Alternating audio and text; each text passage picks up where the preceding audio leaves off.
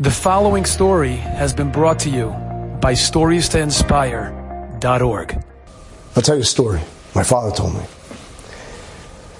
The story goes back almost 60 years ago. He was teaching for a Mossad, an institution.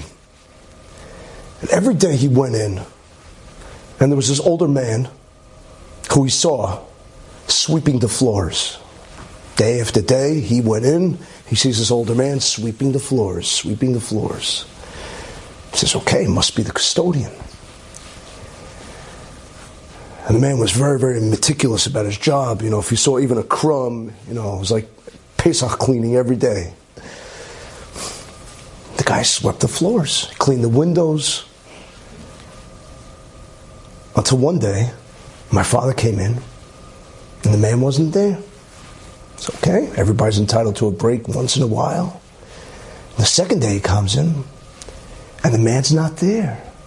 The third day, now my father starts getting concerned. He's not the type of guy that ever takes a vacation, this man. He's really devoted to his job. So my father goes to the doorman and says, You know, where is he? The guy that's always cleaning.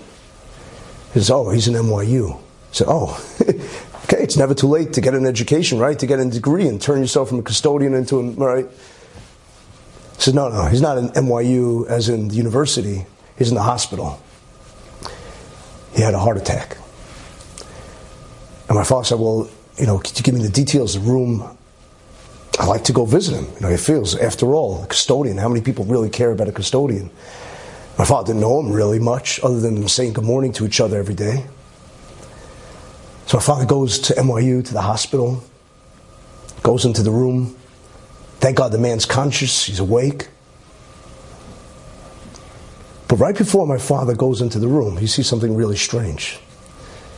There was somebody visiting the custodian beforehand. And who was it? It was none other than the president of the entire institution. My father's like, wow, that's amazing. The president is visiting the lowly custodian, the guy on the totem pole who's like all the way down. That's pretty impressive. Everybody should have a boss like that.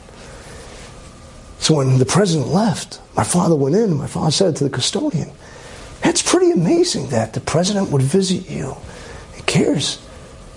The custodian turns to my father and says, Don't you think a son should visit his father? A son should visit his father. You mean to tell me you're the president's father? That's right. So you're not the custodian? No. So you go to clean every day because, because I bought my son that huge building. And I want to take care of it and make sure that it shines and sparkles. So you're not a custodian. You're the father of the president. Ani Yosef. Everything was upside down for my father. The man who he thought was a custodian who probably everybody just walked by, was the father of the president. The man that bought the entire institution, the man that paid all the bills. Ani Yosef. You may look at somebody and say, she's just a cleaning lady. He's just a custodian or a bus driver. Little do you know that that person is not who you think they are. Enjoyed this story? Come again. Bring a friend. Stories to inspire.org.